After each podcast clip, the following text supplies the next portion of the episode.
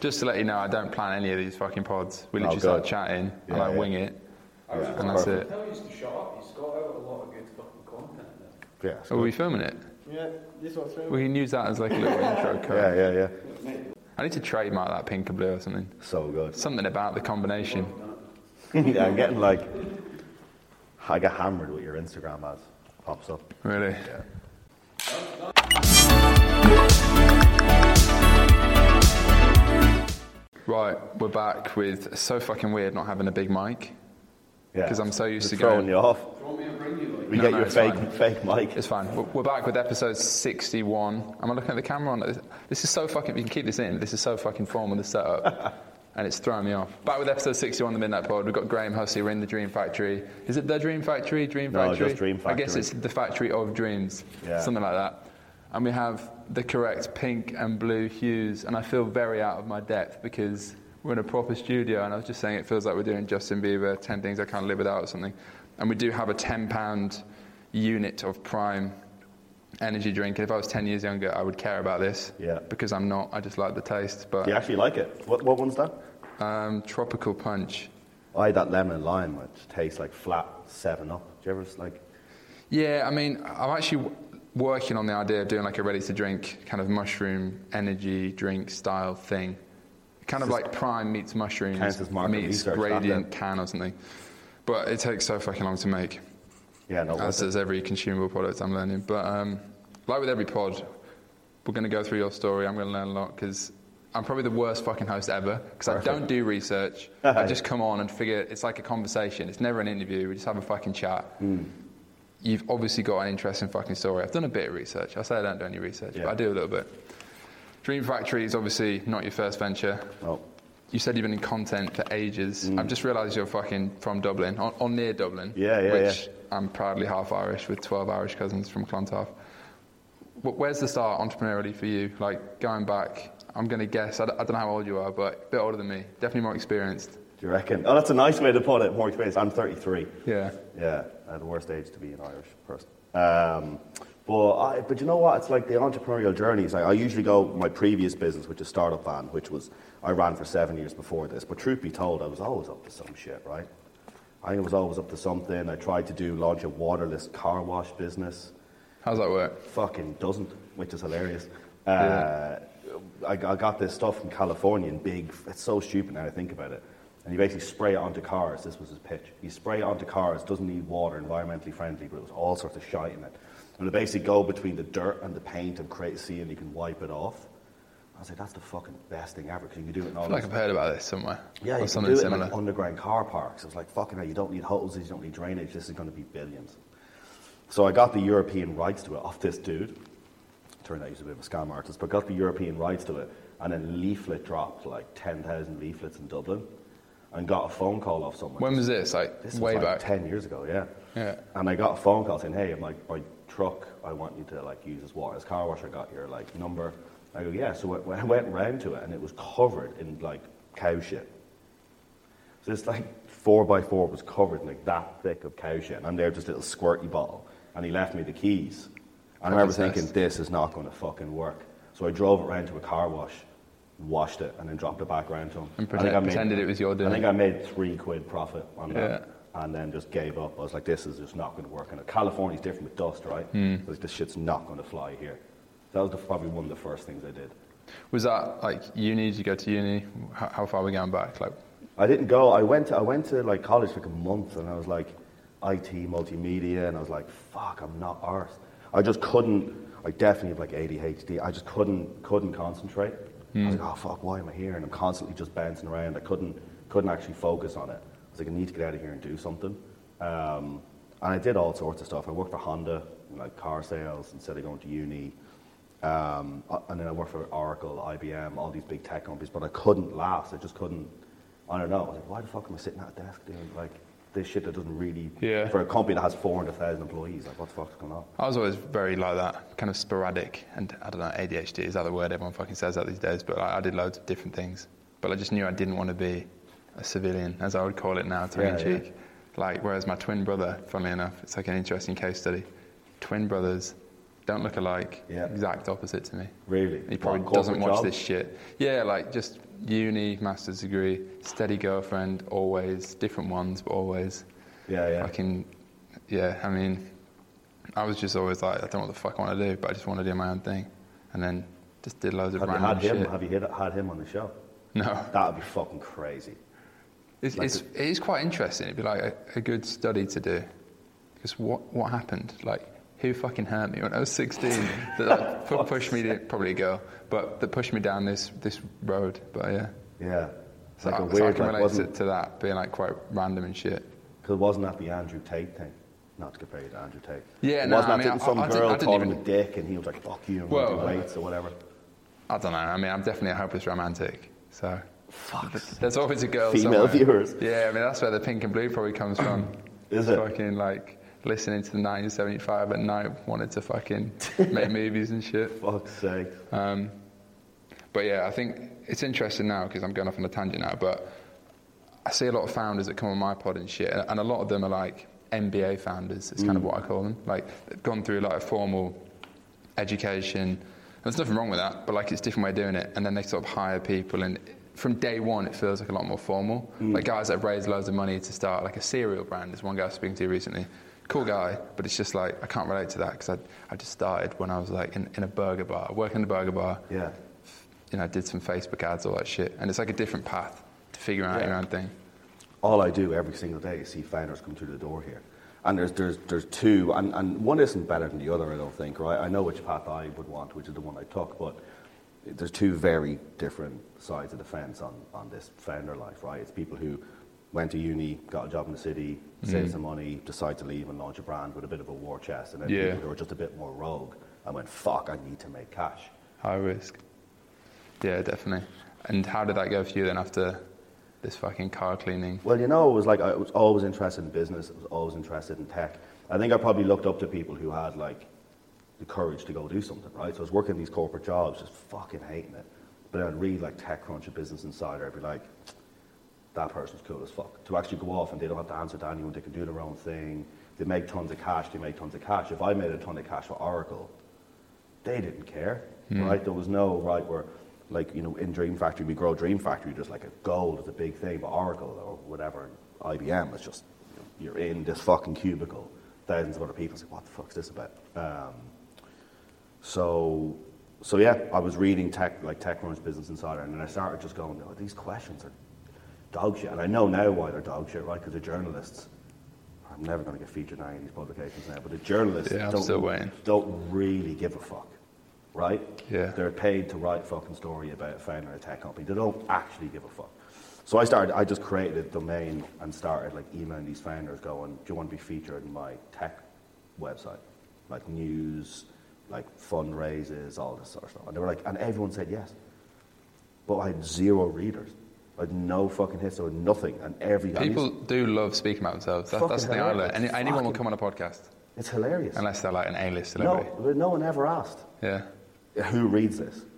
Never once. So I was getting all these like really good founders that are making moves, and then Web Summit, um, this big tech conference, started in Dublin and now is in Lisbon. Brings like 180,000 attendees every year. It's the biggest one in Europe. That was in Dublin at the time. So I was like, fucking hell, I need to film at that. Sick, I, I can't write for shit. The blogs were dog shit anyway, so I was like no one fucking read it. I didn't enjoy writing it, but I loved speaking to the founders on the phone or on uh, Skype or whatever. Um, and I was like, right, but I can't turn on a camera. So like, that's fucking issue one. So I went to a production company in Dublin and I was like, I want to film with founders, but I want to do it differently at Web Summit. I met up with this dude in Dublin. He was like, yeah, but where are you going to film? And I was like, well, inside the fucking conference centre with founders, find out what's going on, what brings them to Dublin, their story. Similar to what we're doing now, just shoot the, shoot the breeze. and Not, this was like seven, eight years ago, right? So this was like very, every business podcast was fucking, or, or interview was suit and tie. And a founder in a hoodie and trainers with some bell and a suit and tie interviewing them. I didn't really give a fuck. So I was like, right, I want to do it a bit differently. Um, but the guy from the production company was like, it's going to look and sound like shit because you're going to be in the conference centre. It's going to be noisy as fuck. No one's going to watch it. As soon as I hit play, they're going to switch it off. You need to get a studio. It's like, fucking hell. And this is something I realised to this day is that sometimes you just need to roll with the escalations. I think, right? It's just goes, you need to get a studio. And I didn't go, oh, fuck, I'll leave it so. I was like, oh, fuck, studio, okay, we're doing it bigger. And I just kind of went along with the whole thing. Um, hence, where we are now, it's the same fucking thing. It's like, let's just roll with these escalations and keep going. And then there was no studio in Dublin. That was fucking within a 40 minute drive of this conference. It's like, how do I get a studio there? What does that look like? So I got a rented this Ford Transit van uh, off a mate of mine, and I put a couch in the back of it, and it was fucking mental. That's really looked the, Gary, like the Gary Vee story about this. yeah. Yeah. I was just like, what the fuck is this? It honestly looked like I was going to murder people at this tech conference. But was, we're onto something because it fucking sounds good and it actually looks quite cool because all you see is what's in on the fucking through the lens, right? But around it, parking that up at Web Summit would look, look like the electrician just left his van here. What the fuck's Yeah, going yeah. on? So I ended up going, what's like this but less murderer vibes? And we ended up getting like a 1959 hippie bus. Oh yeah. It's fucking sick. So we went on these owners because they're expensive, right? So we went on mm. these owners clubs websites and ended up getting like this one off this old lady that lived in like County Wicklow, just outside Dublin. She gave us her well, we paid her, but she let us have the van, and we basically like get the wrenches out, we tore out the inside, and put in a studio, and we did the same test shoot again, but it fucking looked sick. It sounded great, and it was like a bit of a thing. I was like, all right, we'll call it startup van because we can't think of a better name right Yeah. now. Um, and then called Web Summit, and they were like, best idea ever. Like, let's do it. And it was a fucking three minute phone call. Was this like a side thing at this point? Yeah, still yeah, yeah, this was just on the side, What, Oracle yeah. or what? IBM, yeah. Right. Yeah. And then, and then I was like, come off the phone going, that was fucking remarkably easy. But then I was convinced myself, you know, as a founder, you're like, that was easy, but you convince yourself why? I was like, well, they need content, it's something interesting, it's a value add. These fuckers are paying 800 quid to come Yeah. to this web summit. It's a value add for them. And then I got an invoice for 87,500 euros from Web Summit. And I called going, is that, pay, is that, is that for me? Is that what, what the fuck's going on? They were like, well, Microsoft or whoever would pay that much money for that square footage in our conference, so why would we not charge you? And I was like, 'Cause I'm not fucking Microsoft. One. And then Yeah. had it like, if not a row with them, I was like, fuck, like, I shot a promo video. I announced we were filming at Web Summit. You know, you get fucking cart before the horse stuff with founders. Hmm. As soon as I come off the phone, I was like, right, promo video. And they never fuck- told you this. Never just went, sounds good, let's do it. Like, here's Yeah. the dates, here's the, here's the space you'll be parked in, let's go. Three minutes. I was like, fuck, easy as fuck. So announced it on Twitter, and then what I did was I just basically like followed every single person that followed Web Summit. Um, and it was like filming, in, filming founders at Web Summit was on the bio. Um, so I see people saying, oh, I want to be in, because everyone, like we said, everyone wants to be fucking featured. So everyone started following back, and we shot a promo video.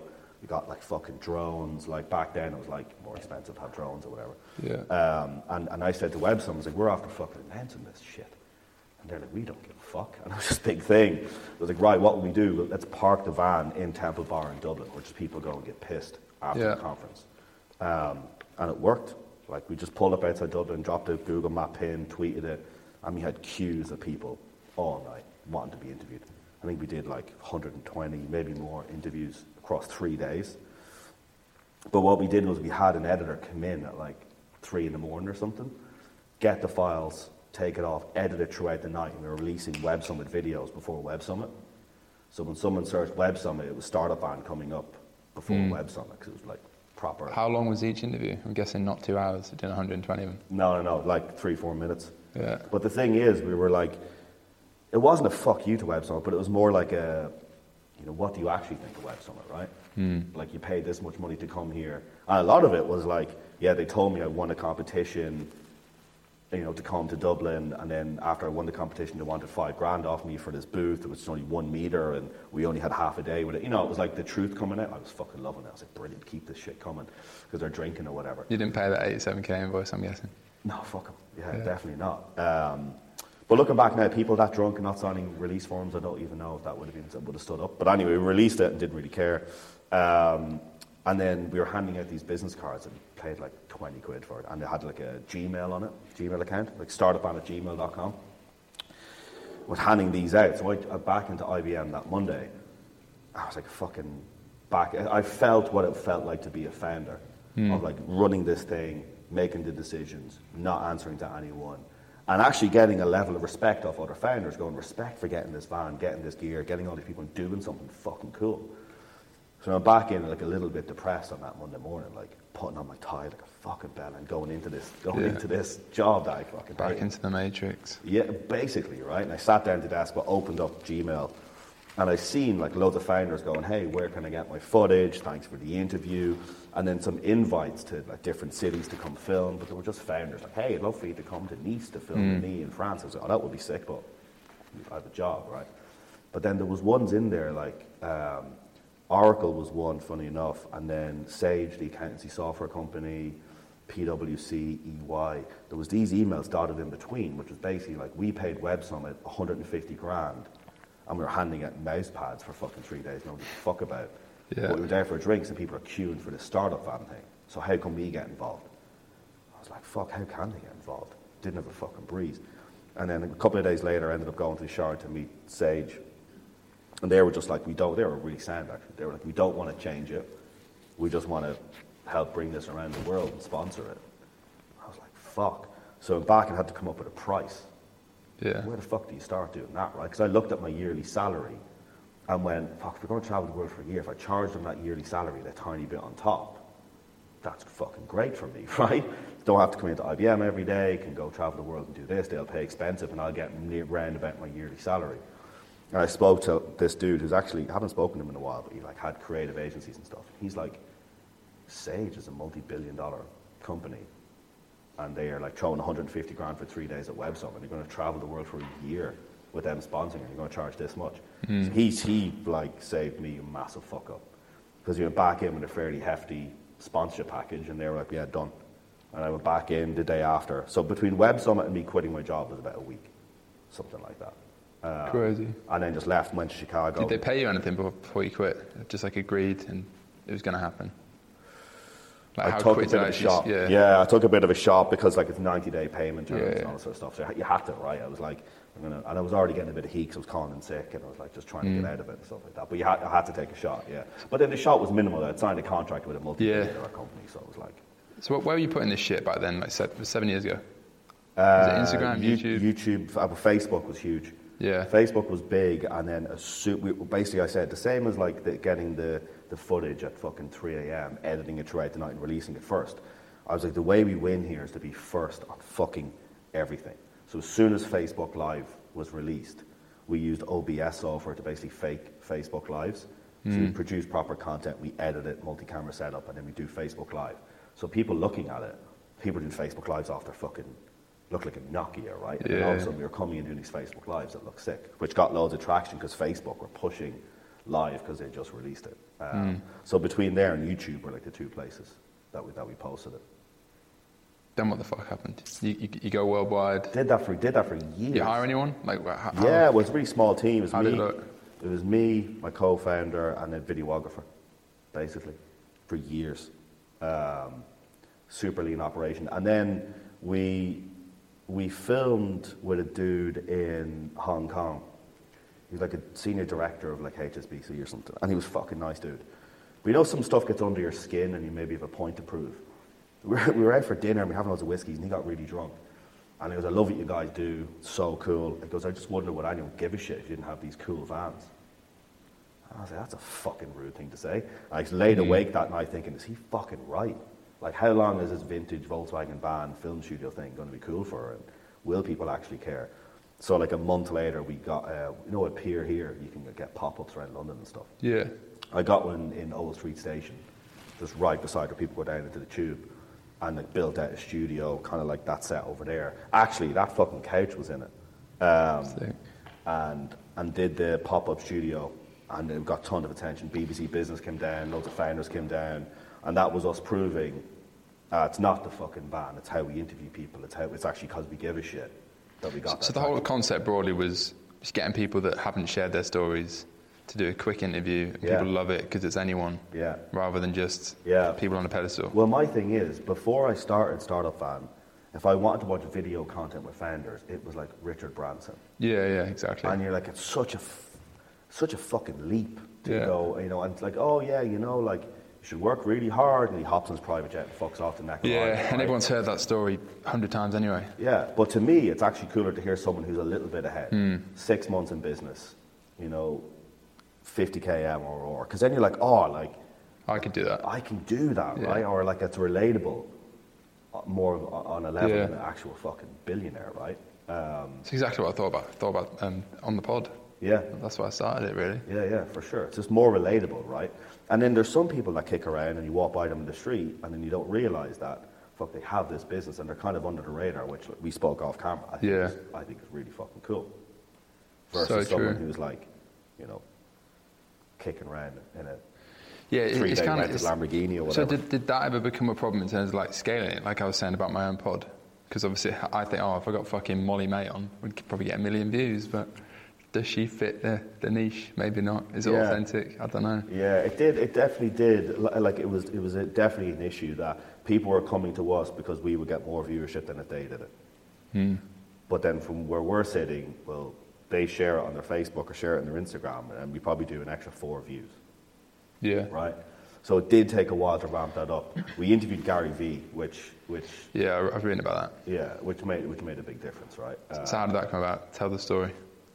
Oh yeah, this is from LinkedIn the other day. Yeah. Yeah, yeah, yeah. Um, I didn't know. Who, I didn't know who the fuck he was. First of all, not a breeze. And then one of my mates goes, "Oh, Gary Vee's coming to Dublin. He's filming at um, Dublin Tech Summit or something like that." What replaced actually what replaced Web Summit? Um, it was when Web Summit left, left for Lisbon. A lot of fuckers in Dublin went, right, there's a space here for a tech conference in this city. Hmm. Um, and his speaking fee was 250 grand. Um, just do a keynote, which fucking blows my mind for like watches YouTube videos. He says the fucking same Yeah, shit. Um, but anyway, it's like a game, right? If we get to him for 250k, do we sell 350k in tickets? Like, that's the balancing act of that shit. Um, but basically, just messaged his videographer because I watched loads of uh, after I realized who the fuck he was. I watched loads of his videos, and he was talking about time being valuable, respecting people's time, um, adding value. Messaged his videographer and said, you know, you have to get to the airport anyway we have a company called Startup Van. We can film you in this van on the way to the airport. Save your taxi fare. Not that he gives a fuck about it, but save your taxi fare, and we get some sick content. And his videographer up back saying, "Yeah, killer. Gary loves it. We're in." Um, and that got us like a lot of exposure in the US, especially, right? So we booked loads of tech conferences off the back of that. And I actually posted that on LinkedIn the other day, and some bell end. ah, No, he wasn't a bell end. He was all right. He, uh, in case you watched it, but uh, Yeah. he basically he basically called me out on it. and We're keeping like- that in. yeah, yeah, no, for sure. But he basically called me out on it. We could put screenshots up, maybe, fuck. But he called me out, and it was like, I'd love to see the original messages. And I was like, well, yeah, that's a whole other LinkedIn post, dude. Lol. And he goes, well, no, I want to see like the original messages. I'll donate a grand to charity if you show me the original messages. I was like, fucking all right. And then I Yeah. screenshotted the, the tweets back and forward. And I sent them to him, and I go, grant to Cancer Research UK, please, dude.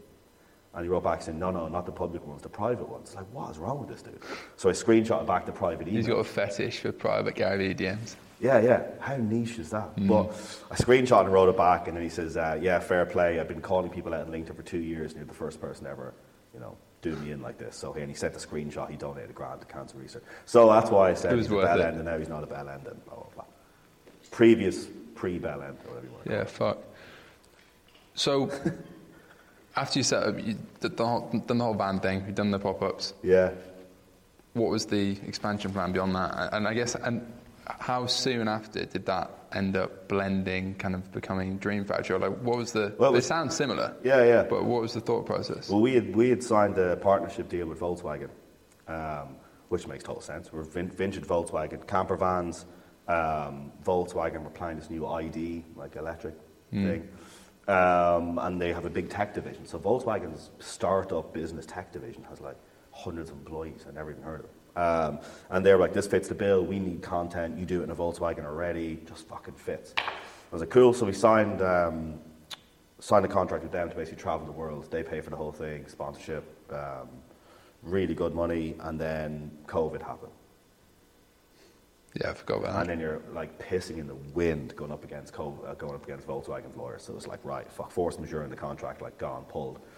And then I was kind of just kicking around doing fuck all, right? But again, it was like in the flat, you can only leave once a day. I was like losing my fucking mind. And then I just started talking to founders about content. So we'll probably because I interviewed three thousand of them face to face, right, over like Yeah, seven fuck, years. it's a lot. It's a fucking shit ton. So my WhatsApp is like loads of founders in it, and I was like, right, and I'm very glass half full, right. Uh, I think you need to be able to lose your fucking mind. Like when COVID fucks off, what are you doing about content? I was throwing ideas. You should do like a sex tech show with a female founders in the audience and do it every week. And here's how it'll impact your brand and everything else. Why don't you do it? And they get super excited about it. And then they hit a brick wall of like, oh, like we don't have the money to do a fucking live weekly YouTube show with studio audience. It's not a thing. Or um, we have the money, but we actually don't have the time because we're busy founders. When do we have the time to produce a show like this? Or we don't know where to start. How do you script or storyboard or where, where do you go? And this was, a, this was a theme that kept going. And the only thing that would stop them doing it is money, time, and expertise. Like, I just kept writing down, why aren't these fuckers doing more content? And that was it. Yeah. I did that prison thing. What do you call it where you just do four and then a scratch through? I always forget the name of it. Whatever the fuck that's called. But, but basically, I had the three things listed down. I would just go through every founder. Um, and I was like, if I can solve one of these issues, that's a fucking good thing. But if I solve two, that's a killer business. If I solve all three, we'll fucking own business content across the world. That's, that's the goal. Um, and then, uh, like I said, you just go with the escalations, right? Uh, originally, I spoke to some really good friends of mine who own co-working spaces, and then they were like, "Well, first of all, they're fucked, right? Like, you went from a, like eighty percent occupancy to zero overnight, nearly zero. Some people like they held into contracts or whatever, um, and they were like, "Well, you know, we have like twenty thousand square feet of empty space. Who knows when it's going to be filled again? We'll give you that for free." I was like, that's fucking nice, right? Because I don't have to worry about rent. I can get this started up. And you'll understand this because you get brand. I was like, but I don't really like own that. Do you know what I mean? I'm going to be some Irish cunt in the corner of a fucking co-working space with cameras, right? That's what it's going to be perceived as. Yeah. Um, it's like, no, I need. Can I say that? Are you going to get demonetized? Anyway, I'm already demonetized. all swear- I right. swear all the time. yeah. Um, but I was like, oh, I don't really want to do that because they're going to go, that's like, that's not a brand. It's hard to build a brand when you're in someone else's building and you have to dance to their tune, right? You have to open when they open, close when they close. And I couldn't control the vibe. But I was looking around, I was like, surely there's deals going on with fucking retail units. Uh, and Sam, who's behind the camera, he, he um, ran this Japanese clothing company at actually where you were at Rivington Street before you came here. Uh, Oh, yeah. and me and one of my me and one of my investors went to look at it. But bear in mind, my investors like who came in on this, I was basically sitting there like in my head coming up with this thing, and they were like, "Oh fuck, that sounds epic if you can make that work." And they invested when it was nothing, right? Um, which was really cool. So had you decided that Startup Van was done? yeah, yeah, yeah. I was like, well, first of all, With kind of- plans to come back or just No, no plans to come back with it. I said, I said to my co-founder, it's just like, I'm done with it, right? Ran its course, did it for seven years. Um, yeah, it's a long time. it's a long time, right? And truth be told, I think like there was definitely like in the la- latter stage of that business, there was definitely like co-founder friction, right? For sure. Um, which was just fucking stressful. You didn't mention the co-founder. Yeah, tend to avoid it, just get to be aggro. Right. But I can, we can chat about it, right? I think like he moved back to Ireland years before we closed down the business, and I was the only one in London. It was just like back and forth thing, and um, I think I wanted to do mad shit, and then he wanted to do safe shit, and we used to like we used to come up to where I am with the mad shit, and then it ended up being like dragged more to kind of mediocrity, right? More like, which I think impacted the hype, it impacted who was interested, it impacted a lot of stuff. So I was like, I just kind of want free reign to whatever's in my head, we make it happen, and we make sure it's wild as fuck, and if it works, it works. Um, and I wanted that freedom to do that. What were we saying before we cut out? We were saying Before about, out. yeah, co-founder, just like splitting away from it. Oh yeah, co-founder. Yeah. Yeah, so I never had a co-founder. Well, actually, I did, kind of. We good? All right. When I had a clothing brand when I was like 20 with my mate in uni, but then he was just a fucking. At the time, he was just probably similar to yours, but he just wasn't on the same page, and Yeah. we went our separate ways. He went back to uni, I dropped out, whatever. He now invested in my business, so it's come around full circle Oh circle. shit, well what's he, what's he doing now? He has a really successful agency, so yeah. So he did figure it out, Yeah, but I just don't know if I could do the co-founder thing. Maybe it's because I'm just. lone wolf. I don't know. Probably, maybe too arrogant or something. Don't Yeah. think I need one, or at least haven't done. I think it's honestly because a lot of people say to me, you know, the business, this business has grown a lot in the last you know, 18 months since we launched it. And then we're pushing through, doing New York, all that sort of stuff, right? So we're going to grow like fuck, basically. You go, oh, it must be really difficult without a co founder. You know, like things get tough, you have a bad day, blah, blah, blah. But it's a hell of a lot less tough than you have a co founder and you don't get on with, or, or, mm. or you feel it. Do you know what I mean? It's a lot, it's, it's way worse Yeah. to have that rather than just being like, oh, fuck, it was a bad day, oh, I'll just get on with it, than having like bit of friction, for sure. Yeah, it's like I'd rather be single forever than have a girlfriend that fucking moans at me every time I do something. That's the best analogy ever for that. It's exactly it, for sure. It's exactly it. It's mental. And but I see there's a program, and I think like we're doing stuff with them, so we can't. I'm not going to shit on them, but but uh, and it does work sometimes. But there's a, a incubator that does um, matches just random people to be co-founders together. That's high risk. It fucking It's is, right? It's honestly, it's mental, yeah. And I've seen, And it's fifty percent from day one, Hmm? which might not be the, f- the main consideration, but like when you come to sell it, you've, got, you've only got half of whatever you would have had. Yeah, well, this is it, right? But then I do, and then the only thing is people scramble for CTOs, right? That's going to be it. Yeah. Some some cunt has an idea and they go, right, I can't build this, but I have an idea, and they go, I need a CTO, and that's it. And they're just being like absolutely handed. But then these any good like any good CTO is going to be in demand, so. The idea has to be great. And if it's not, I just see like loads of hassle with it. Long story short, if you can do it yourself, and get enough cash initially to hire people. To be totally honest, I'm really lucky with Dream Factory that I got enough traction that I can actually hire people to do the shit that I can't do. Do you know what I mean? I kind of I feel like I've gone, I've, I've, I've reached like a, I reached a plateau where I can actually go right. I can hire people to do stuff that I'm like really fucking shit at. Do you think you were a generalist then in the earlier years? Because I, I certainly was. I feel like I was good at a lot of things, Yeah. but not necessarily great at Yeah. anything. To be totally honest, if someone like, I've definitely had nightmares about this, of just like, who the fuck would hire me to do anything? Yeah. For sure, right? I don't, I don't know what, if, if I had to get a job tomorrow, what, where the fuck would I go? What does that look like? Well, you wouldn't, and, and, and you shouldn't, because that's you're obviously doing the right thing. Yeah, If you're unhireable, that's a good sign. yeah, do you reckon? Like, why the fuck would you want to be hireable if you want to do your own thing? Yeah, yeah. There's no plan B. No, that's It true. should never be. Yeah. Yeah, I suppose it'd be worse to be like, oh, I can go back to being a fucking accountant or whatever. Yeah. It'd just be plan B point two rather than plan C, do you know what I mean? Yeah, that's interesting about people. I wonder is there a higher failure rate? Well, fuck, we should check this if you can. I wonder is there a higher failure rate among startups? Among startups, if the founders have something to fall back on, has to be right. I reckon there would be. Fuck, that's It's interesting like stat. back against the wall, isn't it? Yeah, Like, I don't know about you, but I mean, when I got into entrepreneurship, I was like, I just dropped, I dropped out of uni. I was working at Burger Bar, so I never went down that proper, real job route ever. Yeah. Which maybe was fortunate because I like, I never got exposed to people whose mindset might have made me think, oh, it's too risky, or whatever. Whereas like, I became consciously became mates with as many entrepreneurs as I could. Yeah. So I didn't feel like a lunatic. Yeah, even yeah. I fucking was. Yeah, I yeah. probably still am. So it just becomes normal. Yeah. So I normalised just. Like, I, I didn't even think if entrepreneurship was risky, even though I've fucked up many times and actually like nearly completely screwed myself up in the past. Yeah. I still was like, oh, obviously I'm just what was to the biggest? What was the biggest one? You're like, oh, I fucked it big time. again. Not two years ago, Neon Beach. Really? That fucking business went into administration when I was 25. I lost like seven figures. Fuck. Yeah, so Was that what- was my first episode of the pod. Was it? Everyone who watches my pod knows that was, that was like the horror story. Holy fuck. Yeah. Because didn't because I think I met someone who was running Neon Beach and it wasn't you. Did you sell the brand? Yeah. Right. Okay. Yeah. Who was that? Someone brought in a neon sign. I was like, check this. Like, do you want this neon sign? I was, Was like, it e- E-Complete? Was it know. someone to do with E-Complete? don't know. Fuck. I'll find out. I have e- I have Yeah. emails. Was it the, the guys at Whitefly? Yeah. Do you know them? I don't know them personally. No. I thought you might know them because Jack, the founder, is a mate of mine and my biggest investor now. Oh shit. So yeah, it's a small. no, I don't know. I don't know them. And their office is, Yeah, was on. Street. That's yeah. why I was. I was.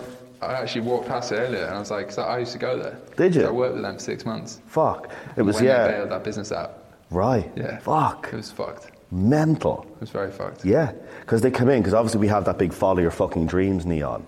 So I think Yeah, that's why so- someone. Yeah, I I did that. I made that for them. Or, or, the, or they bought it from yeah, Yeah.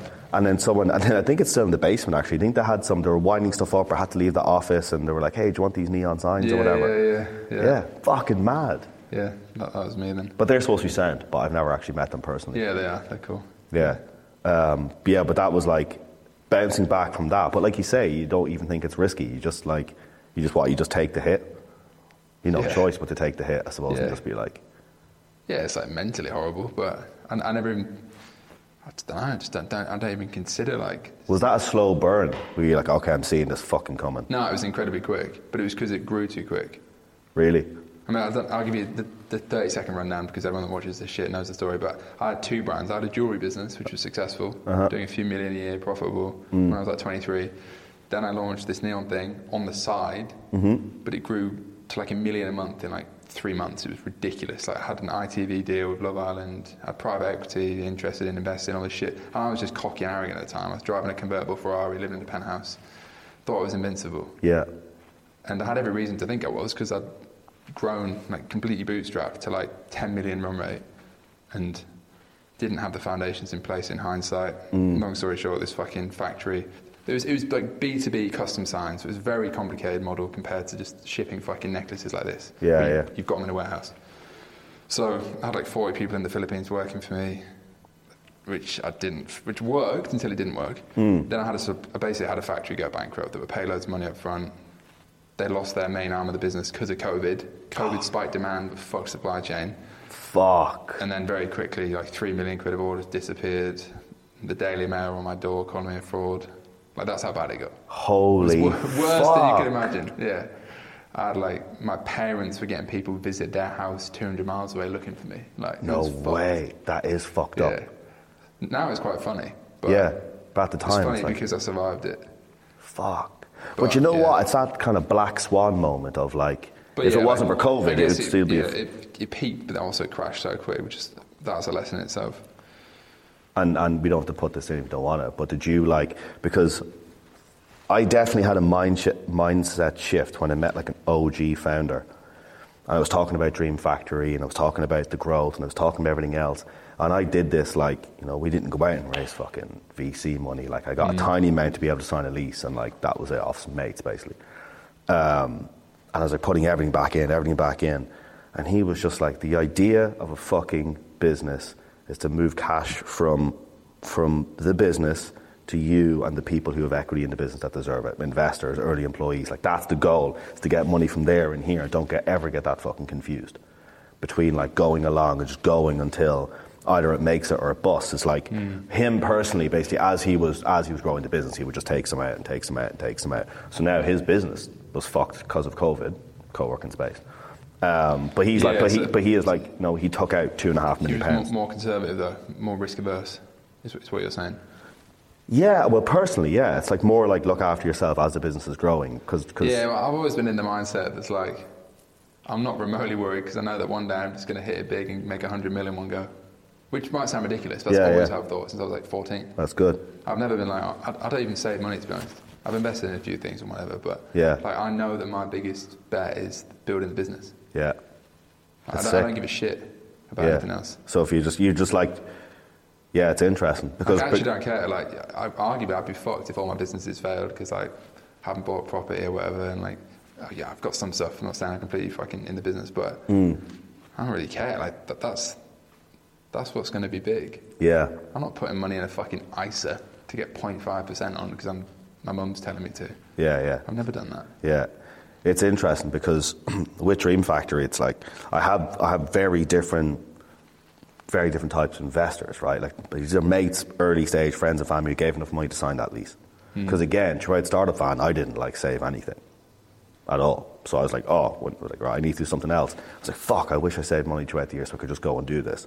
And actually, it worked out better because I was going with people who were more knowledgeable than I was about stuff to be like, hey, invest Yeah. and they're vested in the business and they want to see it work and they think it's a fun thing, right? Um, but they're really conservative, a lot of them. Like super conservative, which is mad for investors. Like my investor, are like total opposites of like usual investors. Like, right, we need to see a return, shoot for the stars, blah blah blah. Um, really, really conservative. Like you know, because we were, we want to do New York and we we're going to get that going, and they're like, Graham, you're putting all your chips in the fucking middle of the table doing New York. Because you get fucking crushed, you get killed, you get 15 competitors come out, and now you're putting all your chips on the table for Dream Factory. And you're risking it all to do that. Blah, blah. So we just have this constant thing where it's like, it doesn't, it doesn't matter. Because if I didn't think I was the best person to do it and had the best team to do it, well, what the fuck am I doing? Hmm.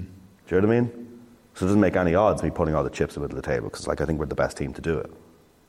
Let's yeah, so, so how, how did you start? Like, because I, I went down the fundraising route for the first time with my new thing, and it was it was with friends mainly because I built a good network. yeah. At least initially, it's kind of changing now. But how quick did you go from "fuck, this is what I'm going to do" to making it real? And what was that timeline? like fucking a few, like a few weeks, like not long. Yeah. Not long. As I, as I said, like you just roll with as it escalates, just roll with it. So I have a big fucking. Because a lot of people get scared about like you have an idea, don't tell anyone. You know, you come across people that can get fucking bullshit, yeah, right? such bollocks. But I, oh, I just fucking told everyone. So from Startup Van, obviously, I had a huge network. Interviewed thousands of founders, loads of investors, VCs, angels, all sorts. So I just called fucking all of them. It's like, I'm doing this, this is what it is. And I spoke to a VC firm in London who were like, this fits the bill, because they were looking at US VCs that were doing like, you know, A16Z going in hard on content and having like in-house content teams and also, whereas European VCs are way, way behind. So like, I'll tell you what, we will fund, it's one of Europe's top VCs, and they're like, we will fund this. Let's do a joint venture, you and us. And to be totally honest, I was like, just like on the sofa, my gaff baked, talking to this VC, going like, fuck, like, it's one of Europe's top VCs going, well, we'll back this. And bear in mind, this idea was just in my head like a couple of days before that. Um, so I just, again, called, picked up the phone, called everyone going, Europe, one of Europe's top VCs is going to back this business, blah, blah, blah. I spoke to AJ. Um, I got an intro to, to one of my mates, to AJ Leon, who's like owned Misfit, um, creative agency, ex Wall Street, like just crazy Cuban legend. And uh, I was excited to tell him, I was like, I can't wait to like, you know, flex a bit and go, oh, you know, this fucking VC's back in DF, we're good to go, blah, blah, blah. And he was like, listen, homie, the way he talks, he's like, yeah, listen, homie, it's the shittest idea I've ever heard. And I was like, what? He goes, you don't even know what this fucking business is. You give it half of it away. Fuck are you doing? And he like snapped me out of that shit ASAP. Yeah. And he's like, who's paying your fucking salary? And I was like, oh, well, in the beginning, yeah, they will. He goes, they will. Exactly. Shut the fuck up. Goes, I'm in for the first check. Go raise a round of funding. And then that was it. So a couple of days after, he was the first check in. A couple of days after that, I'd raised like 136k um, to go sign the lease, basically. Um, but when I ask people what you think I raised for DF, they always say like, see this building, the outdoor branding, and they all go, oh, like five or six million probably to build a, because all co-working spaces raise that much money. But That's 136k. What in total? Mm-hmm. Yeah. So it's like, but I, but I, when anytime I say that, I always see people kind of, I, al- I can see it in some people's faces that like have production companies or this or that, and then they kind of immediately go, oh, I wonder could we fucking raise my, do you know what I mean? You just naturally just see it. But unless you spend seven years eating dog shit, interviewing mm. vendors, building your network, and just going through those motions, you don't have a fucking hope if anyone's watching. Um, Yeah, because it's true. fucking blood, sweat, and tears for years, and you don't have any clue how. Yeah, so you build the credibility. Build the credibility. I And people are backing you more than anything. for sure, for sure. And fact is, I said it earlier on the thing. If anyone did go to launch a Dream Factory rival, it's an office building with some fucking cameras in it, not a content creation house for startups. That's what they'll have, for sure. And what was the business model in your mind initially? Like when you fucking raised that money, had you even thought about that, or was it, It was just unlimited content creation for a thousand pounds a year. Is that even possible? It was for a while. Yeah. Uh, unlimited content creation for nine nine nine. Unlimited video, audio, and photography. I'll have to take you directors. up on that. That's a good deal. Yeah, yeah. Uh, but it's mad. But we had that. We had that uh, basement in Rivington Street, which is about 600 square feet. And we just got. We, we to be totally honest, I, I think I said this recently. I didn't say it until recently. I kind of kept it close to my chest. But we signed people up for a Dream Factory to create content before we had cameras, because we didn't have the money to get cameras yet. Yeah. So like people came in and seen Rivington Street and seen this construction going on. I basically sold them the dream, and then I the, the initial, you know, twelve or thirteen members who came in, I took that thirteen k and went and bought some cameras, and that's kind of how the business started in the beginning. It was like, you know, sell it before you have it, right? I was like, this Yeah, is the fucking dream. You have to sometimes, right? Pre pre sell it. Um, And it's class that they believe in it then. And this, like, those, those members are still members now. It's sick. It's a bit of a stinger to have to pay 5k, but it's still, it's still a bargain, right? Um, Yeah. We look after some of them. But, um, but sometimes you just have to fucking, you have to do it, right? Um, and then we, we expanded to this and we didn't raise any more money to get this. We used the profits from there to get this. Um, which has leveled everything up, right? All I give a fuck about is the members here, the content they produce is the best it can be. Because, you know, a brand like yours, if you have access to, here's the sell live, uh, a content creation house, right, to create unlimited content for your brand, do a podcast around it, do product photography, do videos, do taste testing, do live events. You could basically do fucking everything. And if you have that for five grand a year on limited content and your competitor has to spend five or six grand a pop, there's only fucking one winner there out of the two if you're going to back one, right? And that's what I want for our members here. Unfair advantage through Dream Factory. To start charging more Maybe. for some of them. Yeah, maybe. No, I, I, think it's it's you know three we three hundred members now, um, and and and the, yeah, the the scale works. I think we get a thousand members between this location and, and this location and the other one, and we've just looked at a third. So, yeah. So, New York next. New York next, yeah. Is that going to be like the same sort of spec as this? Was it bigger, different? The building's bigger in New York. Yeah, it takes time to get stuff done in New York, which I didn't believe.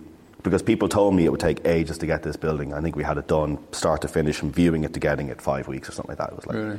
yeah, push it along. But New York's a different beast. Um, but I'm hoping with plans and action we can get that done by summer. But then summer's a shit time. Like I'm like, summer's a shit time to launch something in New York, basically, because everyone dips out. Um, but we're balancing that out. But New York's definitely next for sure. I just basically did like fucking founder math and just went, the, where's the riskiest, least risky place to go is a place with the most amount of startups. So let's go there, basically. People said Manchester and, and Bristol yeah. and Nah, New York's definitely like the blue ribboned event. Yeah, yeah. city-wise. No, it is for sure. And then I think when we got this building, people in this, people who are founders, it's like that fucking prime drink, right? People follow hype. I Yeah. think when we got this building and it had big filthy, you know, Dream Factory colours on the outside, and people are like, fuck, people follow that hype train of like, Hmm. they're doing fucking cool things, I want to be a part of it. I genuinely think we do New York and it elevates London, right? People and founders in London will see us do New York and go, fuck, want to be part of that here, the launching in New York. Um, And then after New York, thought LA. Yeah. Do New York or do LA soon after. I'd love to do Paris and Berlin. I think it'd be cool, but then it's like the language thing. I think we've soon step foot in in uh, in New So York. is the vision to be like content creation version of Soho House, yeah, basically? yeah. That's what it sounds like. If you're like. watching Nick Jones. Yeah, yeah. Yeah. Uh, no, that's That's it. it. Um, some people say like I, it was, it was. I was on the fence what way you were going to say it. 'cause some people go the content creation version of WeWork or Soho House, but you're right that it's Soho House. I think that's a, that's a better comparison. Yeah, these days. We, yeah, well, yeah. For sure, but but I think it's it's more on the outside. People go, it's like you're, it's a content creation house for startups, but really it's a fucking community, right? That's how we grow. We we actually haven't spent, and maybe we fucking should start, but we haven't spent a pound in advertising, right? We just haven't done it. Um, it's just be creative. It, it, it's, it, we've landed in this thing where it's super good value for members, profitable for us, and we create an amazing service for it. So it's just this like wheel of you know referrals basically, and just a good reputation. I get I, I post like recently I've started doing it well maybe since December or something, but like aggressive LinkedIn posts, which you know I I hated LinkedIn for so long. Yeah, same. It's just like a bunch of fucking middle aged women posting like them breastfeeding a kid while working from home. Yeah. Something like that. Yeah, but I haven't breastfed like anyone yet. But Yeah. uh, maybe that's the next one. But I just, I don't know, it just works. I post like aggressive posts are super honest and raw. Um, and I think a lot of stuff like, first of all, there's a lot of people just using ChatGPT. Write me a LinkedIn post about growing a startup and they Mm. Yeah. fucking copy and paste it in. Just virtue signaling, isn't it? Yeah, there's loads of that stuff, right? But I think we cut through, and that, that's why that, that bell end called me out. I'm like, show me the original messages, because there is so much shite on LinkedIn. Um, but I do it all the time, and then I, I put a post up on LinkedIn, and I get five or six people message and say, I've heard, seen your post, hilarious, seen all about Dream Factory, would love to come see it. Book it in, come see it. So the reputation, it means nothing without fucking a good reputation, right? Um, which I think we put a lot of effort into building. Shit tons of it. Very true. Do you ever see this being like morphing into a co work space? Never in a million fucking years. Really? No. Why? As- Maybe not a co-work space, but like, I feel like work and content and fucking communities is becoming a bit more blended now. Do you know what I mean? I don't know. Like, I can imagine. Well, yeah, like. I think founders want to get out of their fucking living rooms, yeah. which is what I've been doing. Obviously, recording shit. Yeah, yeah, I yeah. work from home currently. I, I try and go Soho Work. It's got membership there, but I never fucking go because I'm like goblin mode half the time. Yeah. Just in my in my living room. Um, I don't know. No, I don't know. I, to be totally honest, yeah, I never want to say never to stuff like this, but I just see like, I don't know. Every I just see every square foot of space in here is rev, and every square foot that makes rev and makes profit is the next building, is the next great new hire, is right. It's like oh, it's just better gear. So I just see it like that, and I know for a fact that if I go into a building and there's space to put desks, I would rather put sets and yeah, cameras true. because it's just more profitable per square foot, right? And you got 300 members. Yeah. How many members do you think it can have? In London, Well, London and, and globally, like, I think we'd have 60,000 members worldwide. yeah. What's the maths on that? It'd be pretty fucking big. Yeah. Some fuckers at home doing the math on that now. Yeah. Um, well, it's been 18 months to this point. Yeah. Fuck yeah, it's pretty quick. Yeah. And that, how big's the team? So we're 15 people. These two included. Huh? Yeah. Um, so it's sick. And it's just, I think we haven't like over, overstretched. I, I think uh, with the Dream Factory team, people just don't, it's the best team I've ever worked with. Not just saying that because two of them are here, but, but it's just, I see maximum effort. It's mental. Like I see maximum effort every day because they believe in it. And I see friends of mine who have, uh, loads of mates of mine have fucking, most of my mates have startups and have employees and everything else. And I just see how their employees work. And they feel like employees who don't feel like part of it. And that's, and that's what it is, right? I think here I want to see everyone win. And I could feel that in the team, and so do the members. I get messages all the time. You know, shot with Avon today, what a fucking legend, really helped us out. Shot with Kyle today, Benny's a hero. I just get all this all the time. Um, and that's the difference between us winning and not. Is everyone fully in here all the time? Or do you do anything remotely? We don't do anything remote, no. Yeah, I was going to ask about that because currently I'm fully remote and I find it fucking. It's just not fun, is it? No. So I was going to say, do you think people are better because they want to fucking be here and actually enjoy it? Because my problem is I can do everything, remotely and online. Mm. I've done that for years and it's great when you're sat in Bali having a fucking little drink and Yeah, yeah. whatever and you're not getting any work done. But then it's like, well, if it's all about the end goal, then you don't enjoy it. I, I want to enjoy the process a bit more, and I think part of the reason I don't enjoy a lot of it sometimes is just because it's just like it's just so digital. Yeah. There's nothing real anymore, which is why I refuse to do the podcast online, which is limiting. But I don't want some fucking Zoom call where No. there's a two-second lag and I can't Shite. read someone's body language. It's not the same. It's not the same. And I, I always, if I see something that was recorded on Zoom, I just scroll by it. People spend too much time on Zoom anyway. They don't want to be fucking Yeah. in their downtime or you know trying to relax and watch something, watching a Zoom fucking interview. It's not a thing. Um, we had to do two days working remotely because most of the team got COVID last last year um, for like a couple of days. Scratching my fucking eyes out. I was just like, what? is go- I just need, we need to be around people. We need to be around each other. Mm. I don't. I massively respect people who can have businesses that run efficiently on on remote work. But I'm going to get loads of hate. Like a couple of my mates have like purely remote work businesses, and they're sick businesses.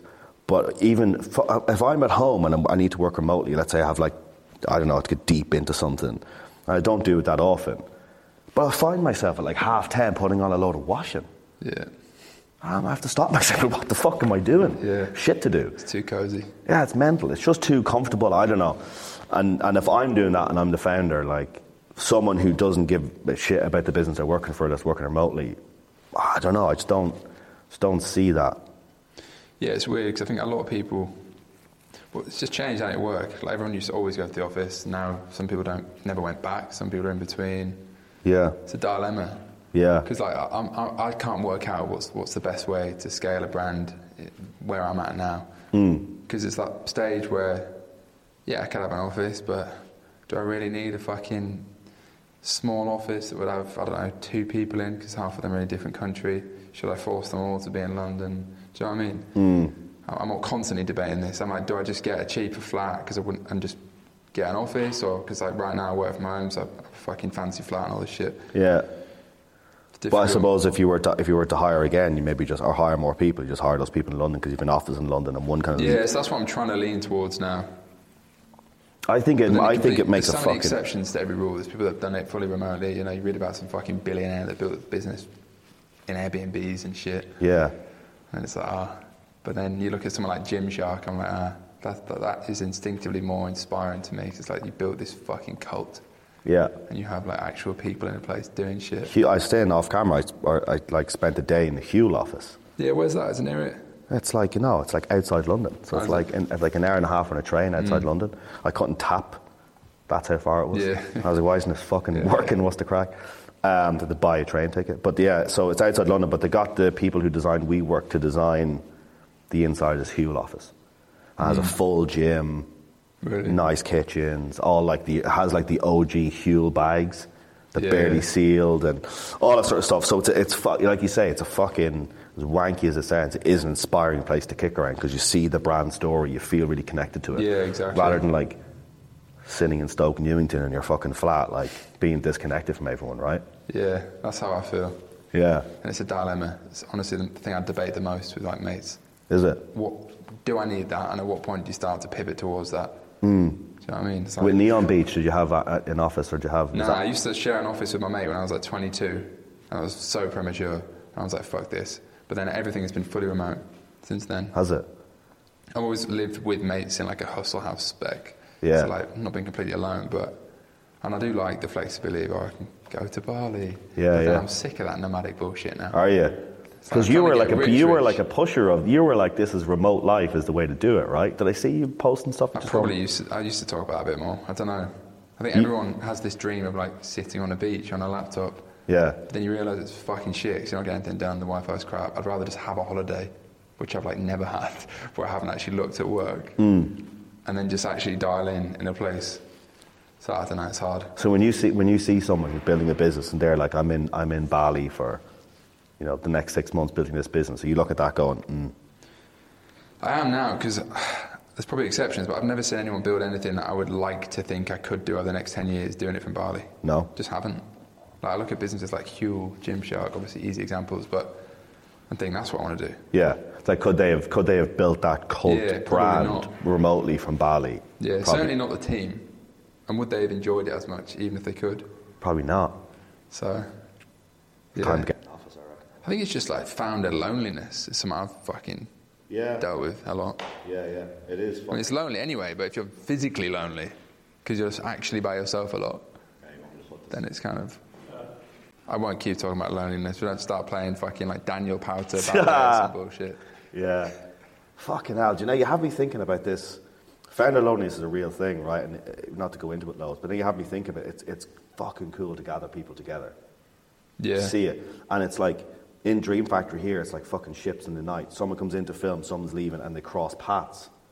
We just said, Like just happened before this. well, like what just happened before this, right? And there's always something sick happening, and he's like, I'm shooting this content, and two of my mates sent me a grand each, and it's going to be sick, blah, all this sort of stuff for, with content with Niaz, and but that happens throughout the day. But you have this like minute or two crossovers, hmm. which are fucking cool. But what would it look like if we could foster that at a bigger scale, right? But the building in New York, 26,000 square feet. It's like, you know, five or six the Yeah. I've been, I've been trying to do this like meet-up thing with the pod because so many people always message me saying, "Do do some in-person shit," blah blah blah. Because I think people want it. There's this fucking like generation, especially like people that are in their maybe early twenties now, that have figured out how to make money online. So, like first-time entrepreneurs, whatever it is, e-commerce, whatever agency. But because it's all online, they've met people online, like Twitter. Hmm. They've run their ads online. They've sourced products online.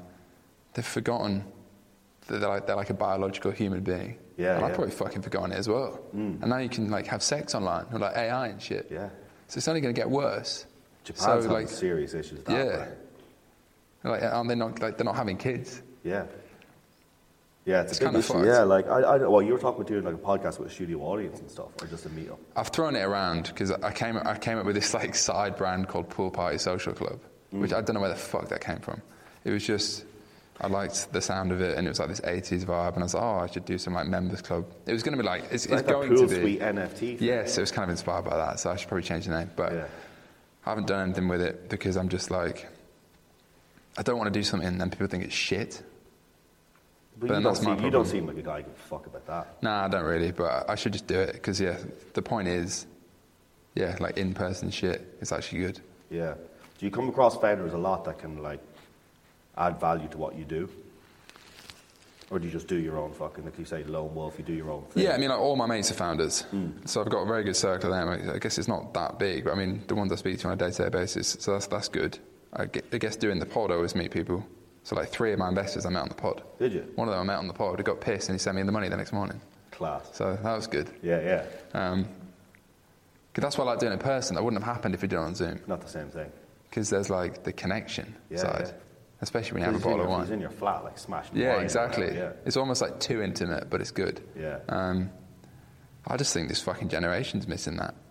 Even with like dating apps and shit. Yeah. This Mm. Is going down a whole rabbit hole, but I just think we're kind of fucked. Do you reckon? Like the whole birth rate thing. Because the problem now is there's so much access to everything, Mm. so so much convenience that there's like no point getting dressed up to go and meet people.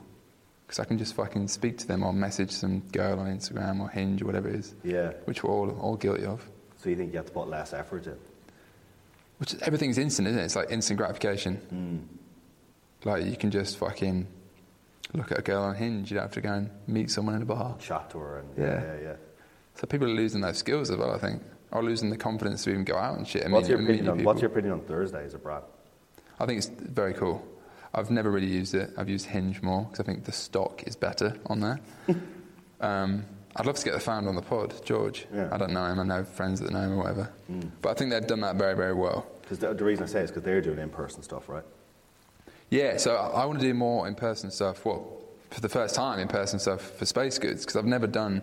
Because, because, like I was saying, I am the person I described. I was running Instagram ads. Uh, That's all I've ever done. Like I, I grew up doing e-commerce, and it was all digital, digital, which is great. But then you forget, like the customers are real people. Yeah, yeah. Let's do some massive 10-meter inflatable mushroom in Hyde Park and fucking get the police to take it down. Yeah, yeah. I don't know, some shit like that. What did you with the jewelry brand? How much like sourcing that jewelry? Like what was what was that like? Because that was your that was the first business, right? Oh well, That was business, like one of my first like, ones that did pretty well. Yeah. Yeah, I mean, that was just like China. yeah. So I, I went to China with my mate. That was a fucking weird trip. Was it Like, like yeah, mainland China? yeah. I went to Guangzhou, and I got my drink spiked. I think it was some. It was a heavy night, heavy week. Fucking hell. I thought it was going to be super. I was like, oh, they're going to be so conservative. We won't drink or anything. On the first night, we're going out and we're shotting beer. That's like what they do. And every time you drink it, they fill it up. It's Yeah. like culture. Yeah, yeah. It gets you fucked. So. I was just so fucked. yeah, It was so crooked though. Some weird shit. really. Yeah. I had a weird couple of days in Hong Kong. Yeah, that's a cool place as well. Hong Kong's good crack. Yeah. But rogue as fuck. It's bad to go there now, isn't it? Like, there's some. Well, they're they're, giving like there's a 500? I'm gonna fucking butcher this, but something like 500 million, like half a billion dollars or something like that in free flights or something. something they're doing basically trying Really? to get people to go to Hong Kong. Yeah. Probably like post COVID, got fucked. Yeah. S- Someone that works for me, Lucy, lives in Hong Kong. Eight hour time difference, difficult. She's the one that probably emailed you about the pod. Yeah, yeah, yeah. Yeah. Fuck, So man. it's a cool place. I Do you just- use any EAs or anything? What's that? PAs or EAs? Executive assistant. Yeah. Uh, no, I probably should. She kind of is that. Right. To an extent. I mean, she's watching. She's like my therapist as well. Really? So, yeah. How long are you working with her? Like nine months. But that came from the pod. So she watched the pod and just mm. DM'd me on Twitter. Because I'm terrible at hiring. Yeah, I'm yeah. really shit. Don't know what the fuck I'm doing. Because I probably instinctively not like good at meeting new people. Or I feel mm. like I'm not. Because I just like having my circle and that's it. Yeah, yeah. So when I'm hiring someone new, which I'm doing right now, I find it so difficult because I, I, I'm just too casual, which may be good, but it's maybe not so good when you're trying to get the right people. Yeah, because what they look at. I'll speak to them like a mate when I've just met them on a fucking interview. Yeah, and then they're like, "Is this dude?" fu-" It probably just throws them off a yeah, bit, right? exactly. And then like you're fully remote and shit, and does it look professional? I don't know. So I hired an EA like in December. Mental. One of my mates. do they go through your emails and shit? Yeah. Because I spend way too much time. Yeah. Literally on Gmail. It's like my main tab. Is it? And I'll get fucking 100 emails a day. Why? Oh, I was. not efficient, is this, it? One, one of my mates, who's just been made like he just co-founded this new company. It's pretty sick. But but he said he got this EX. He was getting flooded, and he was like, "Dude, I'm always drowning in like admin. I just don't like doing it. I just find it really hard to sit down and just go through stuff." I'm really shit at delegating, basically. Yeah. It's like I'm just like almost autistic with it or whatever. I Mm. just like like doing it myself, and it's very hard to let anyone overtake it, even if they're way better than me. Yeah. which they probably are. This, this, I got roped in because usually I wouldn't like get roped into this stuff. But my mate was, and I trust his opinion. He was like, "This changed my life," and he's not one of these like sentimental fuck. Yeah. Like, you know what I mean? He just gives you straight. He's like, "It's genuinely changed my life." Then I had a call with them, and I was like, "My fucking fear is I'm going to wake up every day and go, what am I going to get this person to do?" Hmm. And I'm paying them every month for like, for just giving them shit to do for the sake of. Was it like an agency? You said a call It's an with them. agency that train executive assistants. So there's some dude who built, I can't remember his name now, but he built like a multi-billion dollar business. And he was always in interviews over the years name dropping his EA. I was like, without my EA, I would not be able to build this business. And he, and then he, his EA organized a dinner that he met his wife at. And he has this whole story about like his EA just like just basically helped him build this life. Um, and exited that business for a fuck ton of money. And I was like, I want to help other founders you know, have that same trajectory I had. So he started a thing called Athena EA, um, where they train um, executive assistants in the Philippines. Processes, procedures, like how to work with people, how to make it like really effective. So when I wake up in the morning, she's already gone through all my emails, all my Slack messages, my meetings for the day, any reschedules. So that basically first hour and a half of your day of like figuring out what the fuck's Yeah. going on is already done, which in itself is like less anxiety at the beginning of the day, right? Yeah. And if there's stuff going on today, like I have to move this or change this or switch this, it's a quick voice note. You have like an app that has a big fucking massive microphone on it. Hmm. You basically hit that and go, hey, I need to change this meeting, blah, blah, and I'm just, it works for me because I just find it hard to concentrate. Is it just smooth? Like it just really works. fucking. And then as time goes on, it's just be getting easier Hmm. because she has my passport number, she has all my card details, she has like my parents' address, she knows everyone's date of birth at Dream Factory. She's like, oh, their birthday's coming up. Ah, yeah. So like all the sort All the shit I would miss all the time. and- yeah, and, and have so, done. yeah. So all that stuff, and then if I have to go back to Ireland for some reason, she has, you know, she booked flights for me and my girlfriend to go back there. It's like that's booked, that's done, blah blah blah. So I don't have to like, and it's, it's probably saving me money because I just leave everything until like three minutes before I have to go, and it ends up being way more expensive. Where it's like, but I'll send you the link to have a look. It's fucking sick. Yeah, that's a good idea actually. If you're vouching for it as well. Yeah, have a call with them and then go through like what your day looks like, and they'll be like, Yeah, I don't even know because I, I can't even speak about this. Can I? What I told you about before before the started recording? The thing I'm currently doing for the Yeah. next two weeks, which I don't know if I can speak about. I think you actually legally can't. But yeah, that's taken up so much time, and I'm, I was praying, Hmm. thinking, oh, I can't, can't run the fucking business. But actually, it's probably just a great opportunity to realise where I'm wasting time. yeah, yeah. Because why can't I do what I think is 15 hours a day? It's probably actually like five hours of work. Do you know yeah, what I mean? yeah, yeah. So you can really see those. You can see those. So maybe I should look at it as a blessing in disguise. That would be the stoic way to look at it. It's fucking difficult though. I'd be losing my mind. People Yeah, are I gonna wonder what the fuck this is, but I would be like freaking out. Yeah, I really shouldn't tweet about this or anything, but yeah, it's a lot of time. Potentially longer than I thought. Four weeks, five weeks. Is it going to be that long? That's what they said. I'd be fine. Yeah, it's a lot of time. Fuck. But People are going to be like, "What the fuck is this?" yeah, I It know. would all It probably sense. sounds super interesting. Well, it kind of is, but yeah. Some people wouldn't love recommend whatever it. you're doing with this two weeks. We just shouldn't. I'd love it if I had a shit job I hated. It'd be the best thing ever. because you'd have But to, like going to the movies Yeah. in real life. Like uh, what's that play? Witness of the prosecution. Yeah, something it's like that. Just real life. Yeah, yeah. Class. There's Getting nothing paid to do with it, see it. Yeah. Oh fuck! Yeah, exactly. I didn't say it. Or Titanic. Yeah, That exactly. of exactly. Stuff like that either. Yeah. But if I had an EA, is the point, I'd probably feel much more chilled about it because I, I reckon I spend most of my time just looking at fucking internet tabs and not actually thinking. Yeah. But they're like, do you ever read that four-hour work week? I haven't read it. I've not read it, but I, I know about it. Tim Ferriss. Yeah. Just about being like super efficient. I'm trying to get better with that because I'm shit at delegating. I'm shit at planning things. I'm unorganized as fuck. Like my standard screen is like 25 internet tabs. Hmm. But then you know what it is? I fucking always fall into this trap of like seeing how some people work and how some people do things and what other people are doing. And then for a second I go to like explore it and I'm like, fuck, the way we work here and the way I Yeah. work works. Fuck it. So looking at loads of fucking tabs and spending 15 hours a day dicking around is working. Yeah, I guess it kind of Right. does. I, I don't know what I do. Just I guess some some bits work. There's a founder I know, and, I, and, and if he watches this, he's going to know it's him. But he just kind of follows every like social trend that he thinks is the Mm. right thing to do, right? I know what you mean. So, you Like know, you'll start mental- journaling like you read about well, it. Yeah, well, people with like, if you have mental health issues, it's really fucking shit, right?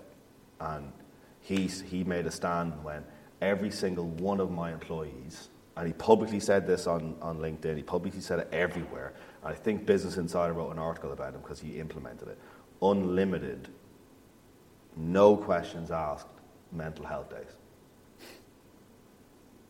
I talked to the cunt three days in. He's like, fuck that. They're all calling in fucking. They're all just messaging me going, hey, I need today off. See you tomorrow. Yeah. And then the bit, and it's a small fucking startup, right? And I just see people go like, that's the ri- like, Well, yeah, that's going to get the attention, or it feels like the right thing to do. There is a bit of a snowflake culture. Hmm. Like, I don't know. I, I feel like because I, I speak about like my mental health and shit on my pod and whatever, and people probably think I'm a fucking soppy cunt because I am sometimes. But I'm also just no bullshit. Like I'm not. Yeah. I don't know. I think it's because I just fucking worked in Waitrose and had to figure it out myself. So I know that I work very hard and that's what it fucking takes. Do you know what I mean? Hmm. Like even when I go running, I'm obsessed with running now. So I'm trying to do like a sub 245 marathon now. I did a sub 3 originally. Like everyone said that would never happen. But I just know that if I go out for a run, either I'm beating the next cunt I'm dying. Yeah.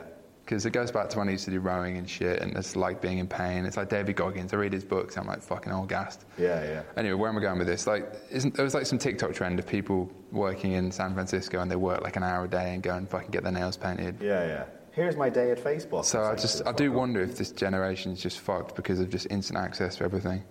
Could be. But like, I had to disable TikTok from my phone and my laptop. Did So I can't go on it. Just like addicted. Like I've got an app that blocks it. Do you? Yeah. Fuck Because I was just wasting too much time. I probably don't know a lot of trends now. so What's I your, screen, what's your screen time a day? probably incredibly high. Do you want to check it? I'll check mine. It might be low today because of where I've been. But you check the average one, right? How, yeah, well, wait, I think I've got the thing. Here we go, screen time.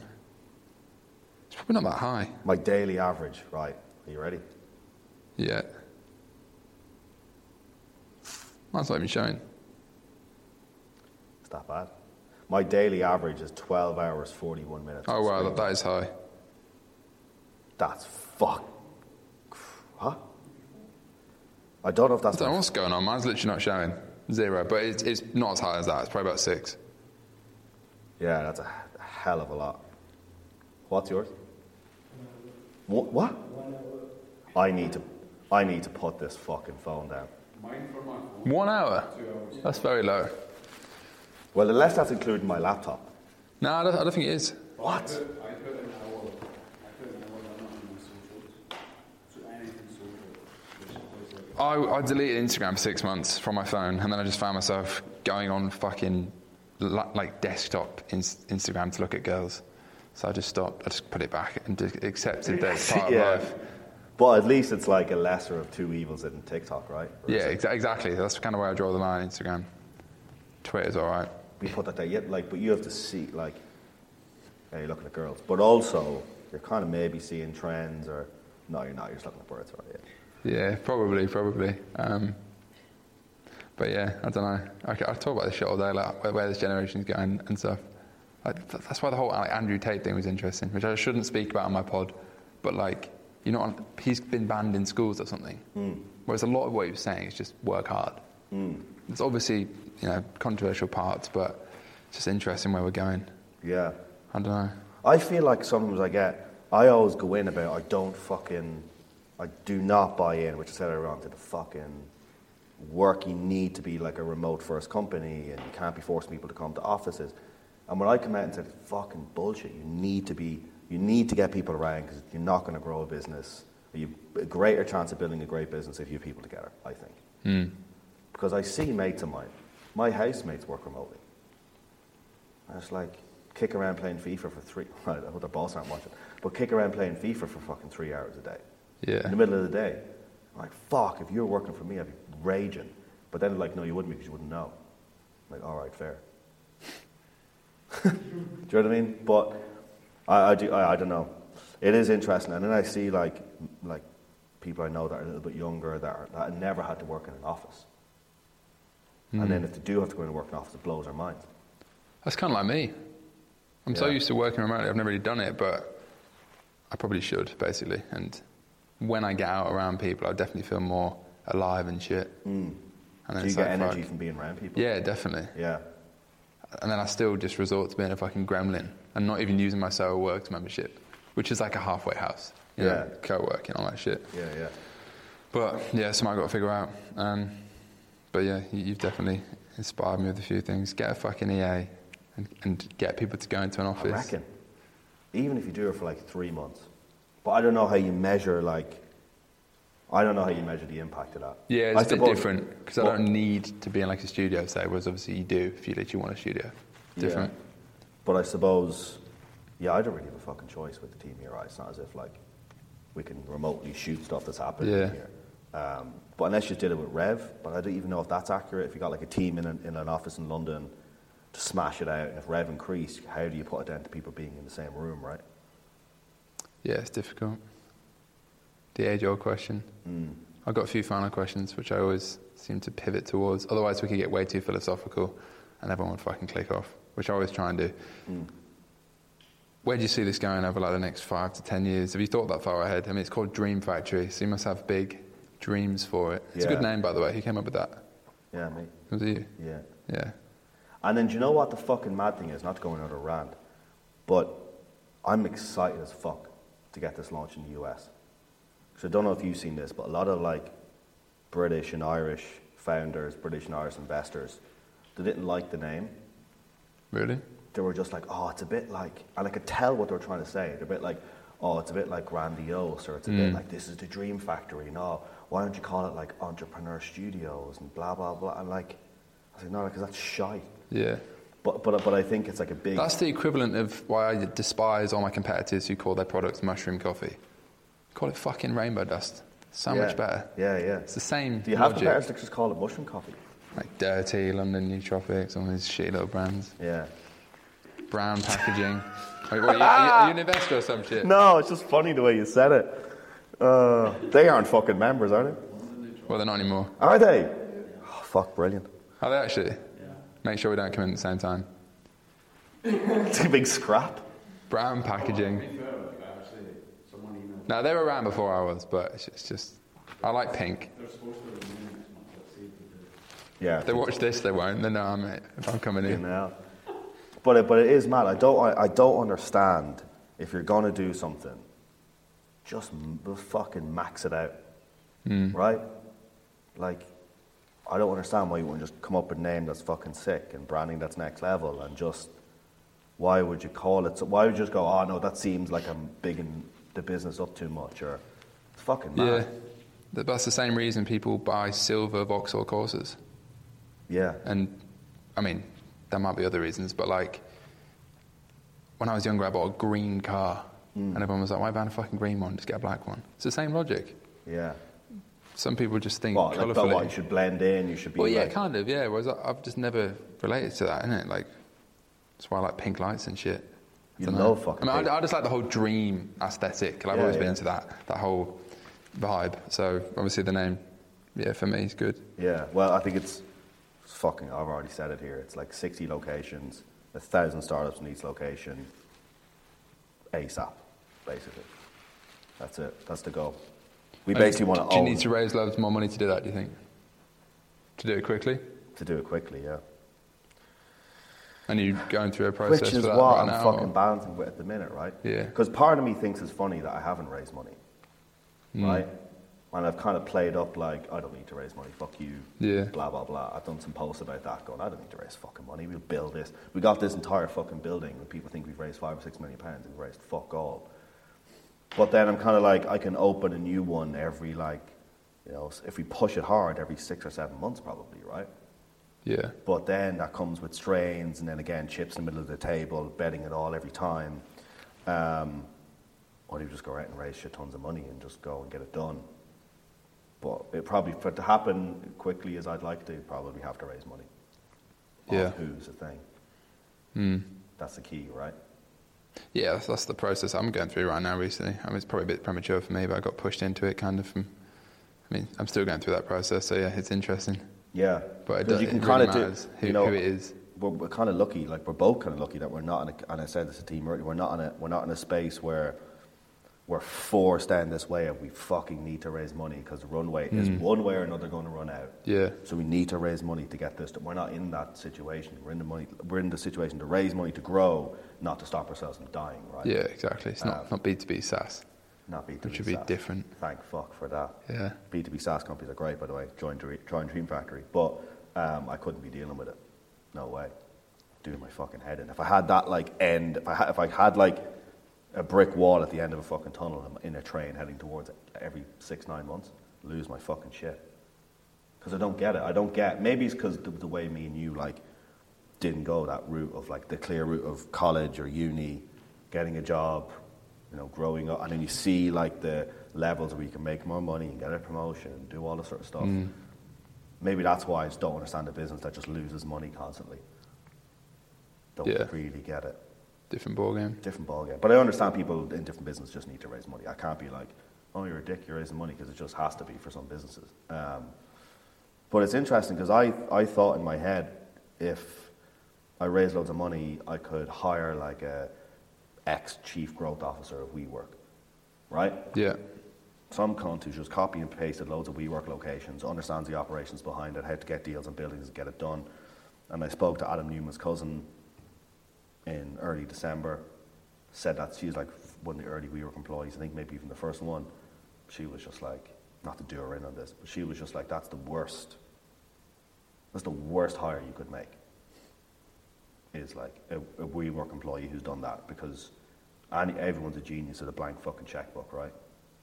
And when she said that, I was like, fucking right. Yeah, that's true. You go in and go, I'll pay 20% above market rate for this rent and give me that 100 grand land quick, you can't. Like, Yeah. it's like everyone's a genius when it comes to that. But it's funny because I thought, oh, that could be the route to growing this fast, is hiring someone like that. Hmm. Maybe it is, just not from WeWork, right? Yeah, I've got similar thoughts. I'm like, yeah, raise loads of money, hire a CEO. I don't know. We'll see. Mm. We'll see. Do you, do, you, do you like that vibe of like, I know someone, we can talk about it off camera, I don't know if I can say it, but I know someone who had a big exit and started a new company and raised money, like, you know, my second, my second crack at mm. business, I had this big exit, and as soon as I raised money, just basically dipped and got in a CEO. Yeah, I mean, I, I, I, I'm not a CEO type. Like, I just fucking, I prefer to like make movies and come up with like packaging designs. I've just become like fairly competent at the business side, which obviously need to. But yeah, I mean, even now I've been speaking to like the ex CEO of another brand that sold to private equity. It's probably too soon, but hmm. someone like that, I don't know. Just you just have to pay him a lot and give him equity. But is it worth it potentially? If And much right of your person? personal brand's tied to what you do now. Well, I guess it is like a little bit. I mean, I never even thought of myself as having a personal brand. But I started doing the pod, and now fucking sixteen-year-olds message me saying I've changed their life. So I guess I do Yeah. a little bit. But yeah, I've tried not to make the brand too much because I, I don't want it. Because I think it's I think it's negative. I think it's a net negative to be too tied to a brand as a founder, As especially grows. if you want to like exit in the Yeah. future. 'Cause I think it's good to have the story as a founder and like be known if you're looking for it. But I would never like put my face explicitly behind it. Yeah. That So was a big issue of my life. I think on the business side, like investors, team, or whatever, that, that probably helps. Yeah. Big thing in my last business was like just having to be there all the fucking time. Mm. Because sometimes we'd sign a contract to film somewhere, or create content for a corporate, that's something. And I'm like, oh yeah, we'll get two presenters in. And they're like, no, no, we, we paid for you. I was like, no, you paid for Startup Van to do it. No, no, we paid for you. You know, so it was like so tied to it. And I was conscious of this here, and I did have the fear when this launched. You know, it was so much tied to me, and Graham Hussey's done this, and he had Startup Van, and he has his network in London, and did all this shit. I was like, fuck, this is going to be something else that's tied to me. Mm-hmm. But now, to be honest, I bump into I bump into members that are here that don't even know who the fuck I am, and I don't know who they are, and I meet them, and it's very little that's tied to me now. Um, not very little. That's the wrong way to put it, but it's not all. It's not all hinged on it. Basically, no one's joined this Yeah. for five grand a year because I'm the founder of it. Basically, Yeah, I think there's a fine line in there. Hmm. So that's what I'm trying to do. yeah. Final question, and it's so cliche, but it's become my fucking bombshell at the end. If you could give three bits of advice to your 18 year old self upon reflection, what would it be? Fucking three. Yeah, three. I like three. Jesus. Puts you on the spot. Yeah. You could probably think of 10, but think of the best three. I would say I would go back and tell him everything's going to work out. Number one. Number two would be always trust your gut. It'll serve you well. And the third one would be blinkers on and one foot in front of the other. Don't stop. That's the three things for sure. Yeah.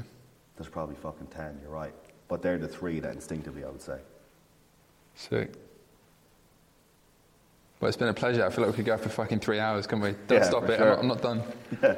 um, yeah, as always, um, we'll put all the fucking links below to Dream Factory, all that shit. I actually feel like this is very relevant audience. Oh, yeah. Yeah, yeah. Unless all these guys haven't actually started a business yet. But my, my audience is basically all founders. That's why I always say my 7,000 subscribers is more valuable than a million people fucking clicking on some OnlyFans model from India Yeah, for sure. you know, there might be some exceptions, but that's what I think of the audience. So hopefully, we need to do the in-person thing. I'm speaking to the camera now, so yeah, I'm actually going to do that at some point. Maybe we can do it here. That would be sick. Something like that. Do a massive fucking mushroom party. Um, as always, subscribe to the pod. Cheers for watching, and we'll catch you in the next episode. I can't do the mic push away, which I always do. Maybe Peace. like CGI it in or something. Yeah, exactly. Boom.